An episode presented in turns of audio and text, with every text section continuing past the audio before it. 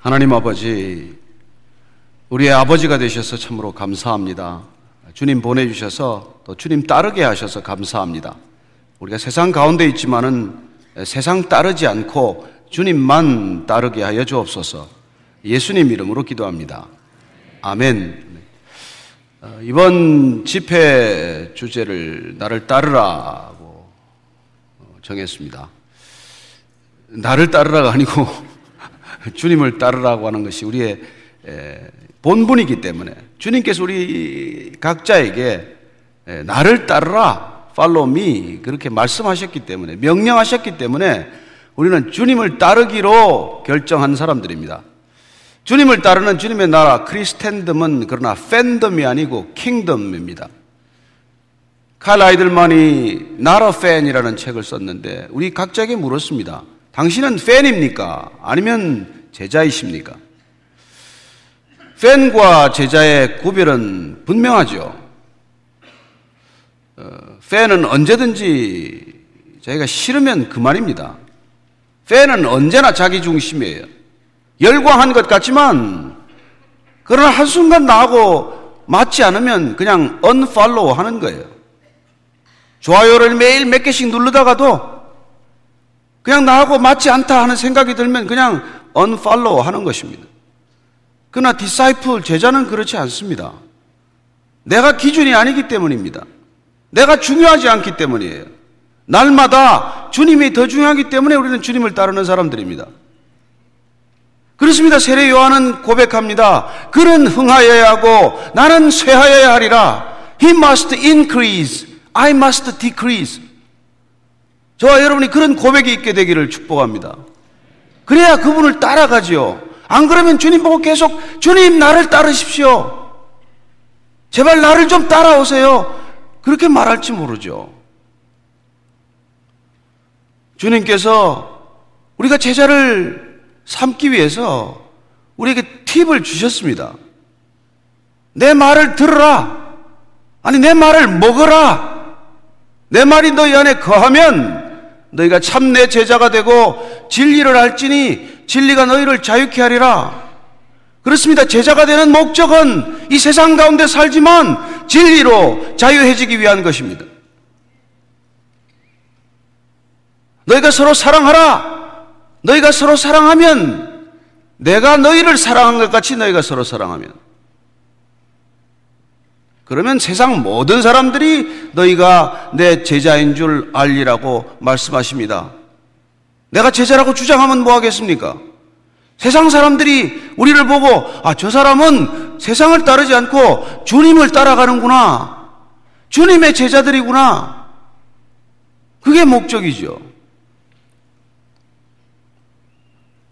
내가 내 안에, 내가 내 안에 있으면 많은 열매를 맺나니 너희가 나를 떠나서는 아무것도 할 수 없느니라. 그러니 열매를 맺어라. 내 안에서 열매를 맺어라. 그 열매 맺는 삶을 통해서 우리는 제자인지 아닌지 팬인지 스스로도 분별이 되는 것이죠. 나는 주님을 좋아합니다.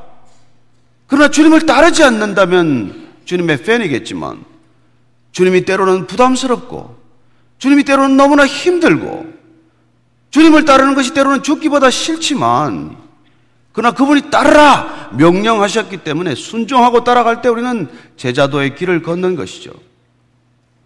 그렇게 3년씩 따라다닌 제자들이 그 동기가 어떤지 속내가 어땠는지는 십자가 앞에서 낱낱이 드러나게 됩니다. 다 도망갔죠. 가야바 대제사장 집에서 신문 받는 예수님 곁에까지 따라갔지만 베드로는 세 번씩 주님을 모른다고 부인합니다.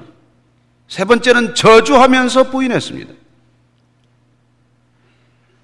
3년간 따라다녔던 가장 머리 좋은 제자, 가장 그래도 뛰어난 제자라고 여겼던 가롯 유다가 팔았고, 늘 주님 곁에서 수제자를 자처했던 베드로는 세 번씩 부인했습니다.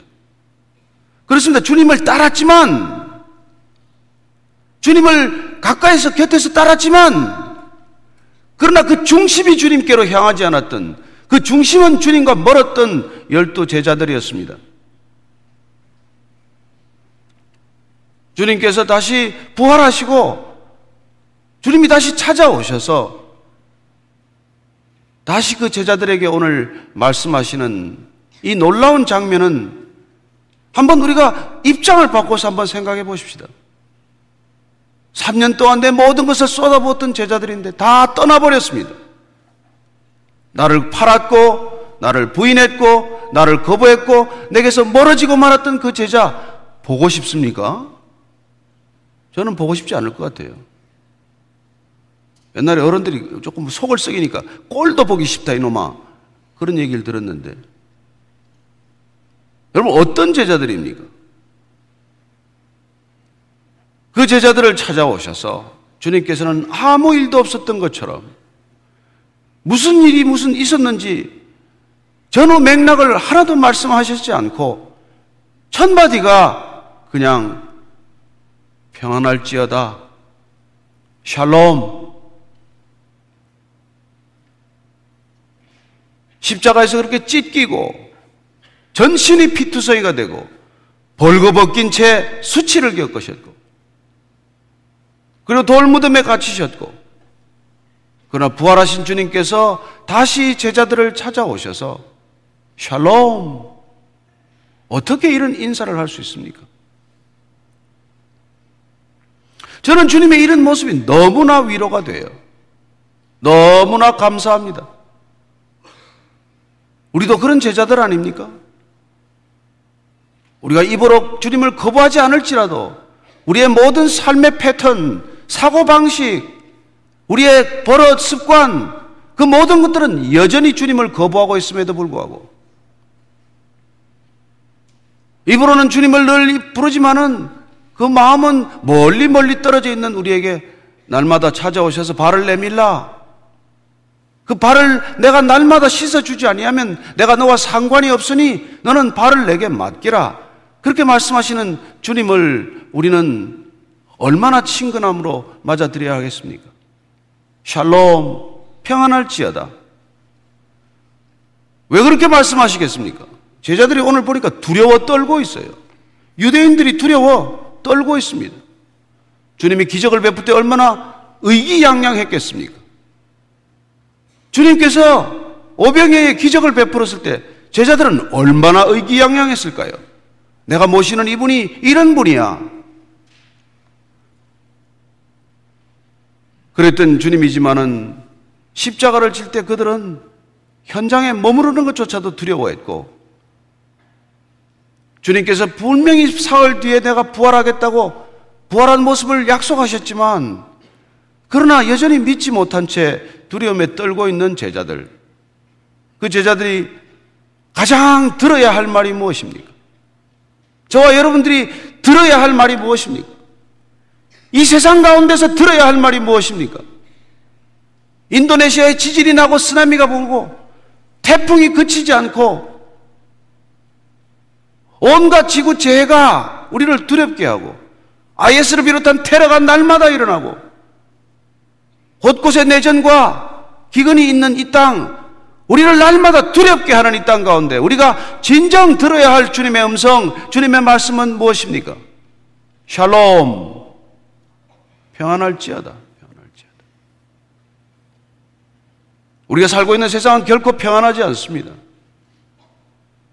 우리가 살고 있는 세상은 여전히 짙은 어둠입니다.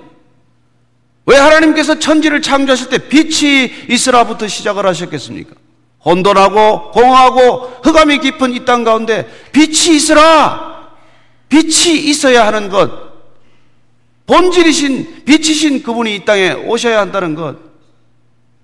그분께서 다시 이 땅 가운데 인간을 향하여 두려움에 떨고 있는 열두 제자.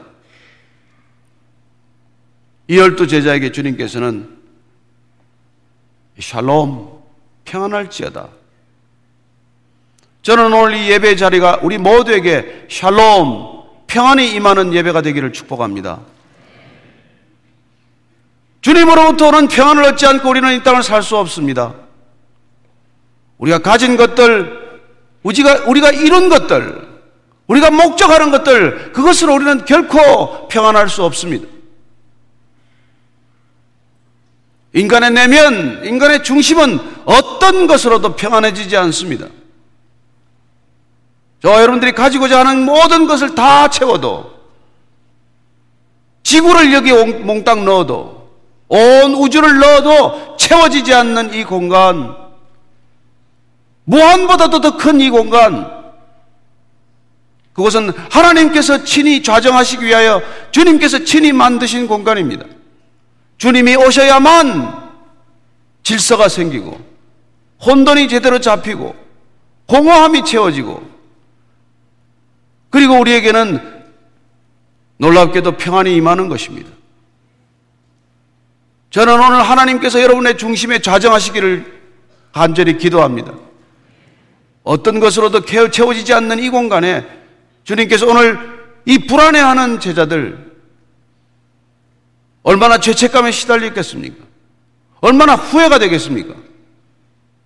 그러나 주님께서는 다른 한 말씀 없으시며 물어보지도 않으십니다. 따지지도 않으십니다. 오직 샬롬, 그 샬롬을 우리에게 다시 선물로 허락하시는 분이십니다. 날마다 우리에게는 그 샬롬이 필요합니다. 일생 동안 그 샬롬이 필요합니다. 주님 앞에 서는 날 그날까지 우리는 이 샬롬을 놓쳐서는 안 됩니다. 주님이 나와 함께 하시는 것, 주님이 나와 동행하시는 것, 그 모든 주님과의 관계는 이 샬롬이 바로미터와도 같고, 우리의 지표와도 같고, 우리의 목적과도 같은 것이기 때문입니다. 주님을 통해서 무엇을 얻고자 하십니까? 주님께서 무엇을 주시기를 원하십니까?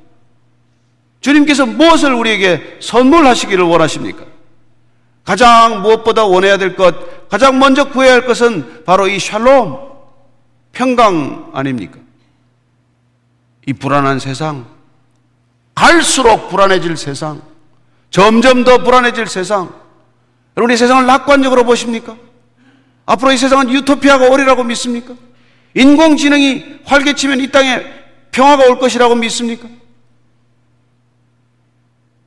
저는 이 땅 가운데 계속해서 난리와 난리의 소문, 기근과 기문의 소문, 전쟁과 전쟁의 어려움들이 가중될 것이라고 주님께서는 미리 말씀해 주셨습니다. 다가올 이 시대의 미래를 다 말씀해 주셨습니다. 불이 붙은 유리바다 저편에서 이 땅을 바라보게 하셨습니다. 요한계시록을 통해서 우리에게 미리 다 말씀해 주셨습니다. 우리가 어떤 모습으로 주님 앞에서 예배드려야 할지 다 말씀해 주셨습니다. 그 미래에서 현재를 바라보게 하셨습니다. 그래도 불안해하는 우리들에게 주님께서는 또 말씀하실 것입니다. 샬롬, 평안할지어다. 평안할지어다.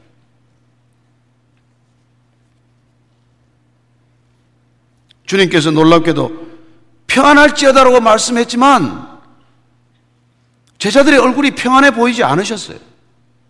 그래서 손과 옆구리를 보여주시는 것입니다. 주님이 부활하셔서 친히 평안할지어다 말씀하셨음에도 불구하고 그 얼굴에 평안이 없는 것을 보시고 손을 보여주십니다. 두 손을 보여주십니다. 옆구리를 보여주십니다. 창에 찔린 자국.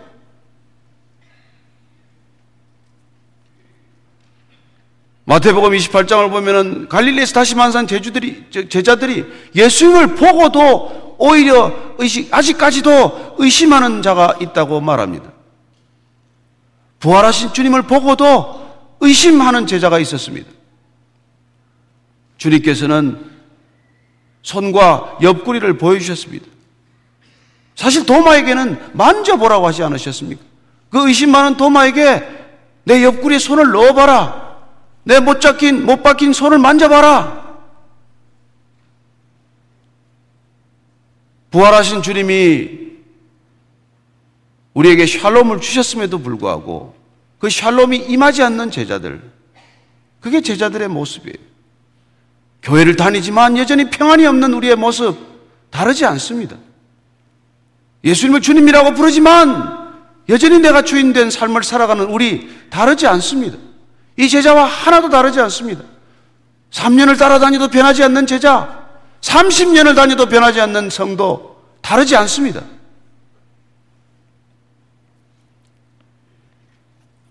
그래서 주님께서 또 이러십니다. 21절을 보니까 또 이러십니다. 또. 너희에게 평강이 있을지어다.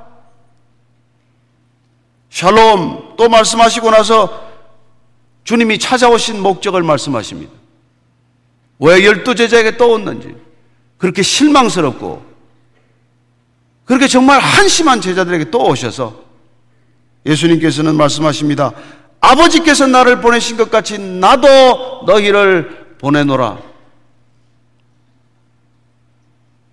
하나님께서 누가 보내셨습니까? 누구를 보내셨습니까? 예수님을 보내셨습니다. 그리고 그 예수님께서 지금 제자들에게 나도 너희를 보낸다고 말씀하십니다.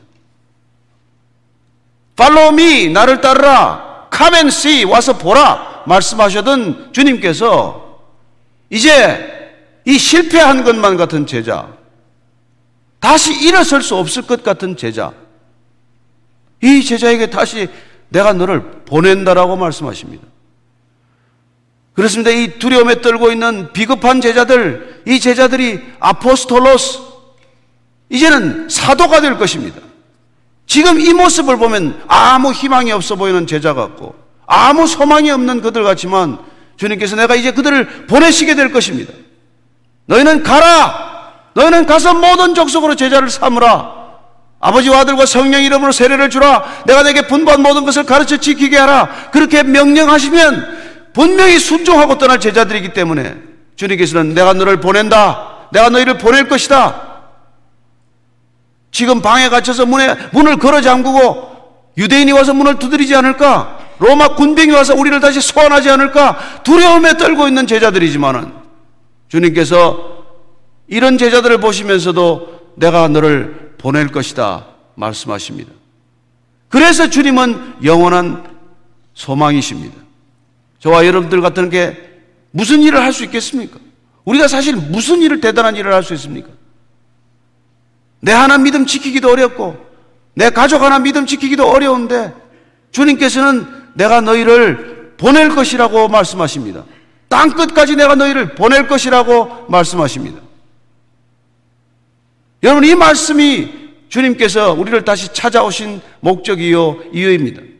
보내시지 않을 것 같다면 그냥 그 방에 그대로 머물게 할 것 같다면, 그냥 예루살렘에 머물게 할 것 같았다면, 그냥 유대 땅에 살도록 내버려 둘 것 같았다면 주님께서 다시 오실 이유도 없었을 것입니다. 그러나 주님께서 다시 우리를 찾아오신 목적, 우리를 부르신 목적, 우리를 다시 회복시키는 목적, 그것은 우리를 다시 주님께서 보내시고자 하는 분명한 거스를 수 없는 불가역적인 목적이 있으시기 때문에 우리를 다시 찾아오시는 것입니다. 예배 때마다 우리가 이 자리에 오지만 우리는 이 자리에 머무르지 않습니다. 변화산에서 주님을 보고 이곳에 주님 초막셋을 지으십시다. 주님을 위하여 엘리야를 위하여 모세를 위하여 초막셋을 짓고 우리 여기서 하십시다. 그런 것을 원하는 제자들에게 주님께서는 이제 내려가자. 그만하면 됐다. 이 변화산을 내려가자. 우리는 교육관 짓고 선교관 짓고 뭐 공원 묘지까지 짓고 우린 여기서 뼈를 묻으십시다. 요람에서 믿음 무덤까지 우리를 케어하는 그런 교회가 되십시다. 그런 꿈을 가질지 모르지만 주님께서는 이제 그만하면 됐다. 이제 세상으로 내려가자. 이제 밖으로 나가자. 이제 신음하는 저들에게 가자. 희어져 추수할 땅으로 가라. 그렇게 명령하시기 위해서 우리를 다시 찾아오시는 것입니다. 저는 주님 안에서 이 명령을 우리가 모두 듣게 되기를 축복합니다. 저는 가게가 있는데요. 저는 비즈니스가 있는데요. 저는 아이들이 어린데요. 여러분 무슨 말이든 주님께 드려도 좋습니다. 그러나 주님께서는 끝까지 여러분을 보내시고자 하는 목적지가 있다는 것을 기억하십시오. 때가 되면 반드시 주님께서는 우리를 누군가에게로 보내실 것입니다. 평생 복음을 들어보지 못한 가족이든지, 한 번도 교회 나오지 않은 친구든지, 늘 교회에 대해서 비판적인 그 가까이 있는 이웃 사람이든지, 어쩌면 그 이웃이 여러분의 땅끝인지 누가 합니까? 꼭 아프리카나 남미까지 가야 합니까? 아니요, 지금은 땅끝이 다 몰려오고 있습니다. 지금은 선교지가 따로 없습니다. 이 땅에 얼마나 많은 인도인, 인도인들이 들어왔습니까? 가보니까 여기가 인도인가 싶더래요. 티모튼에 갔더니. 웬일입니까? 북인도 사역까지 가서 할 게 뭐 있습니까? 북인도가 여기 다 와 있는데. 예. 중국까지 갈 게 뭐 있습니까? 온데 화교인데. 저는 주님께서 이 시대, 마지막 시대, 우리가 안 가니까 일로 다 불러드리네? 비행기값 비싸니까 다 이 사람들 일로 부르네요? 저는 우리에게 맡겨주신 사람들 주님 감사합니다. 우리가 저들에게 가겠습니다. 다가가겠습니다. 그렇게 주님께 고백해 드릴 수 있게 되기를 축복합니다. 주님께서 내가 너희를 보내노라. 이게 목적이에요. 궁극적인 목적입니다.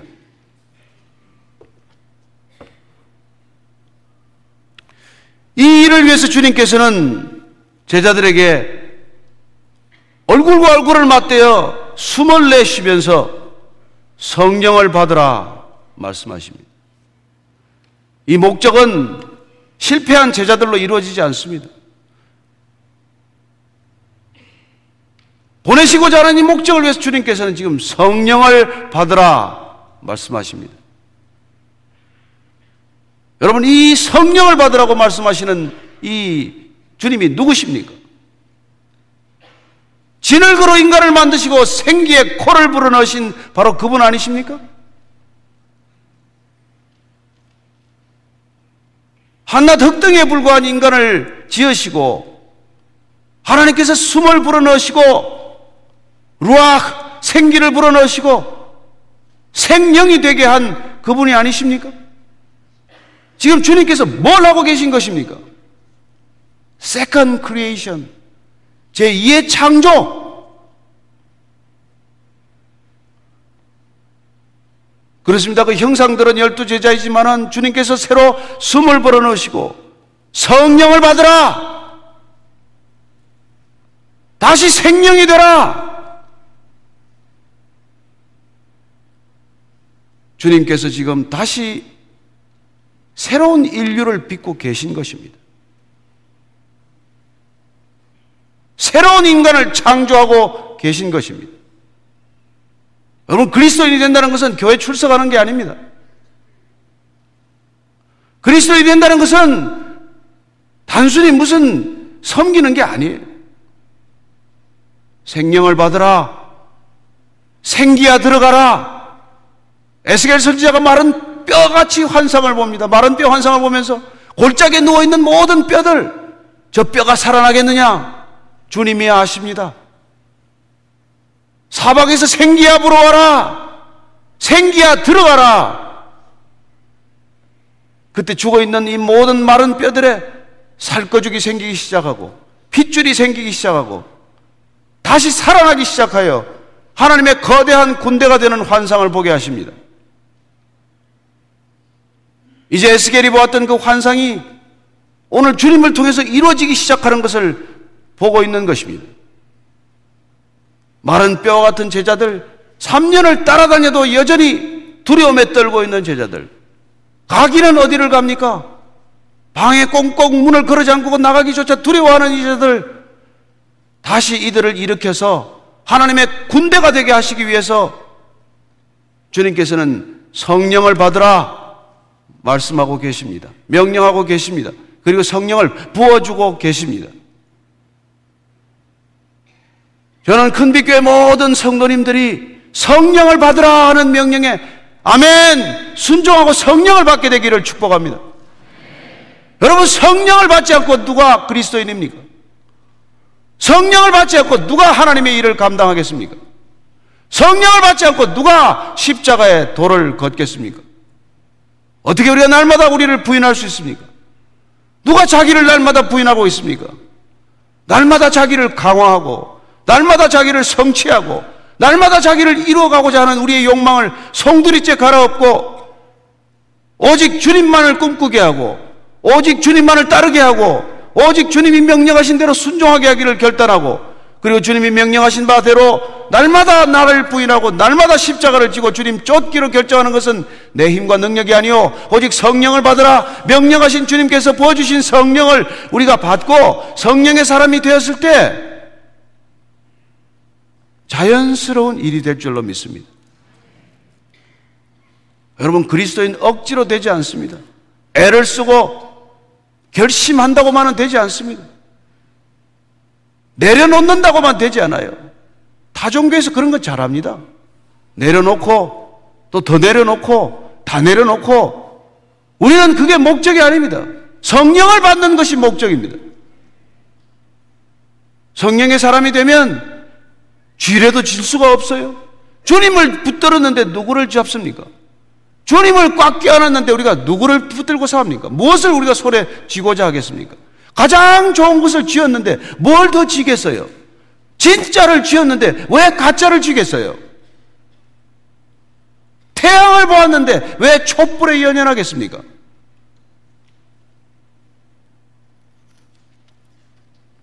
성령을 받으면 무슨 일을 합니까?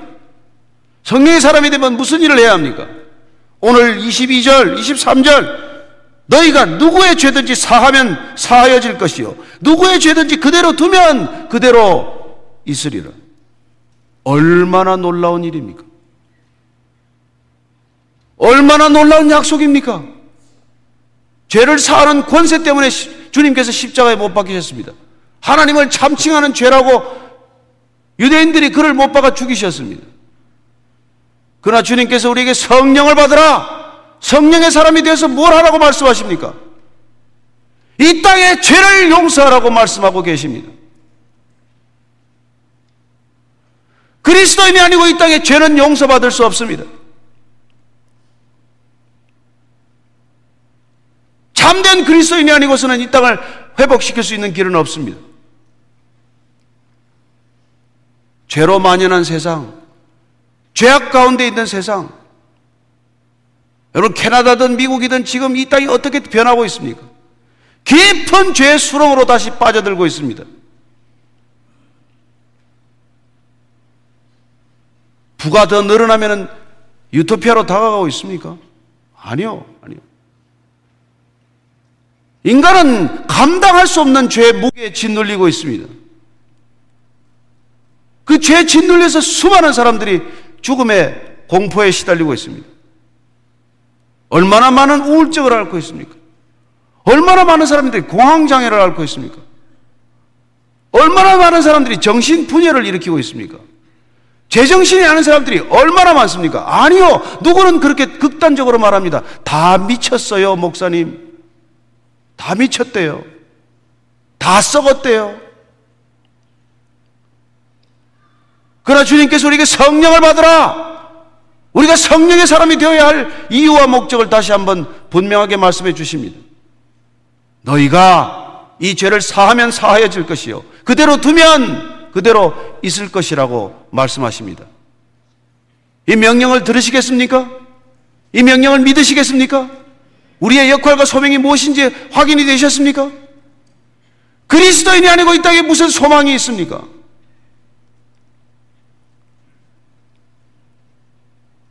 근데 우리가 교회 안에서도 용서가 안 됩니까?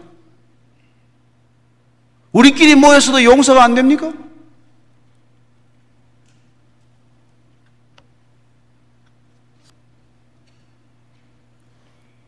저는 주님께서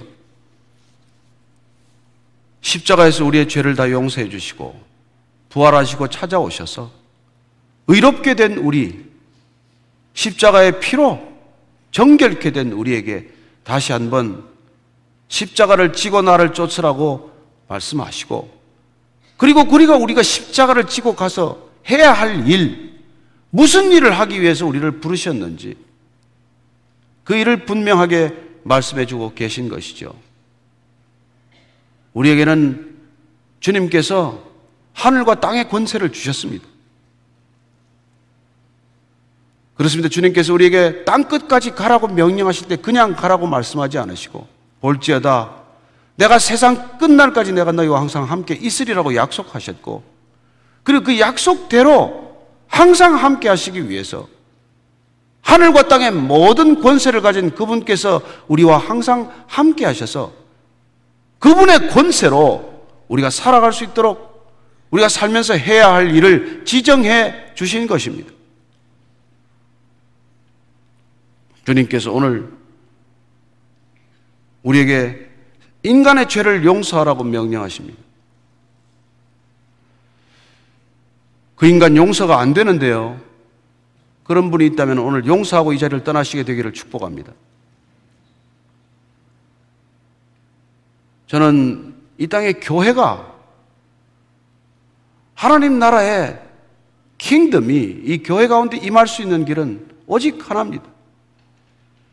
우리가 서로의 죄를 용서할 수 있는 공동체. 우리의 허물을 서로 덮어줄 수 있는 공동체. 세상 어디에도 맛볼 수 없는 샬롬, 평강을 맛볼 수 있는 공동체. 그때 교회는 세상을 이길 수 있는 진정한 교회라고 믿습니다. 주님께서 나중에 담대하라. 이 두려워하는 제자들에게 담대하라. 내가 세상을 이겼노라. 안심을 시키시고 그 제자들을 땅 끝까지 파송하는 이유는 이 땅 가운데 그리스도가 전해지지 않고 우리 안에 계신 예수님께서 드러나지 않고 우리 안에 계신 이 예수님의 성령님께서 함께 하시면서 우리에게 주신 이 권세, 사람을 용서하는 권세, 이 땅에 죄악을 없이 하는 권세. 이 권세는 하나님께서 태초부터 약속하신 놀라운 권세입니다.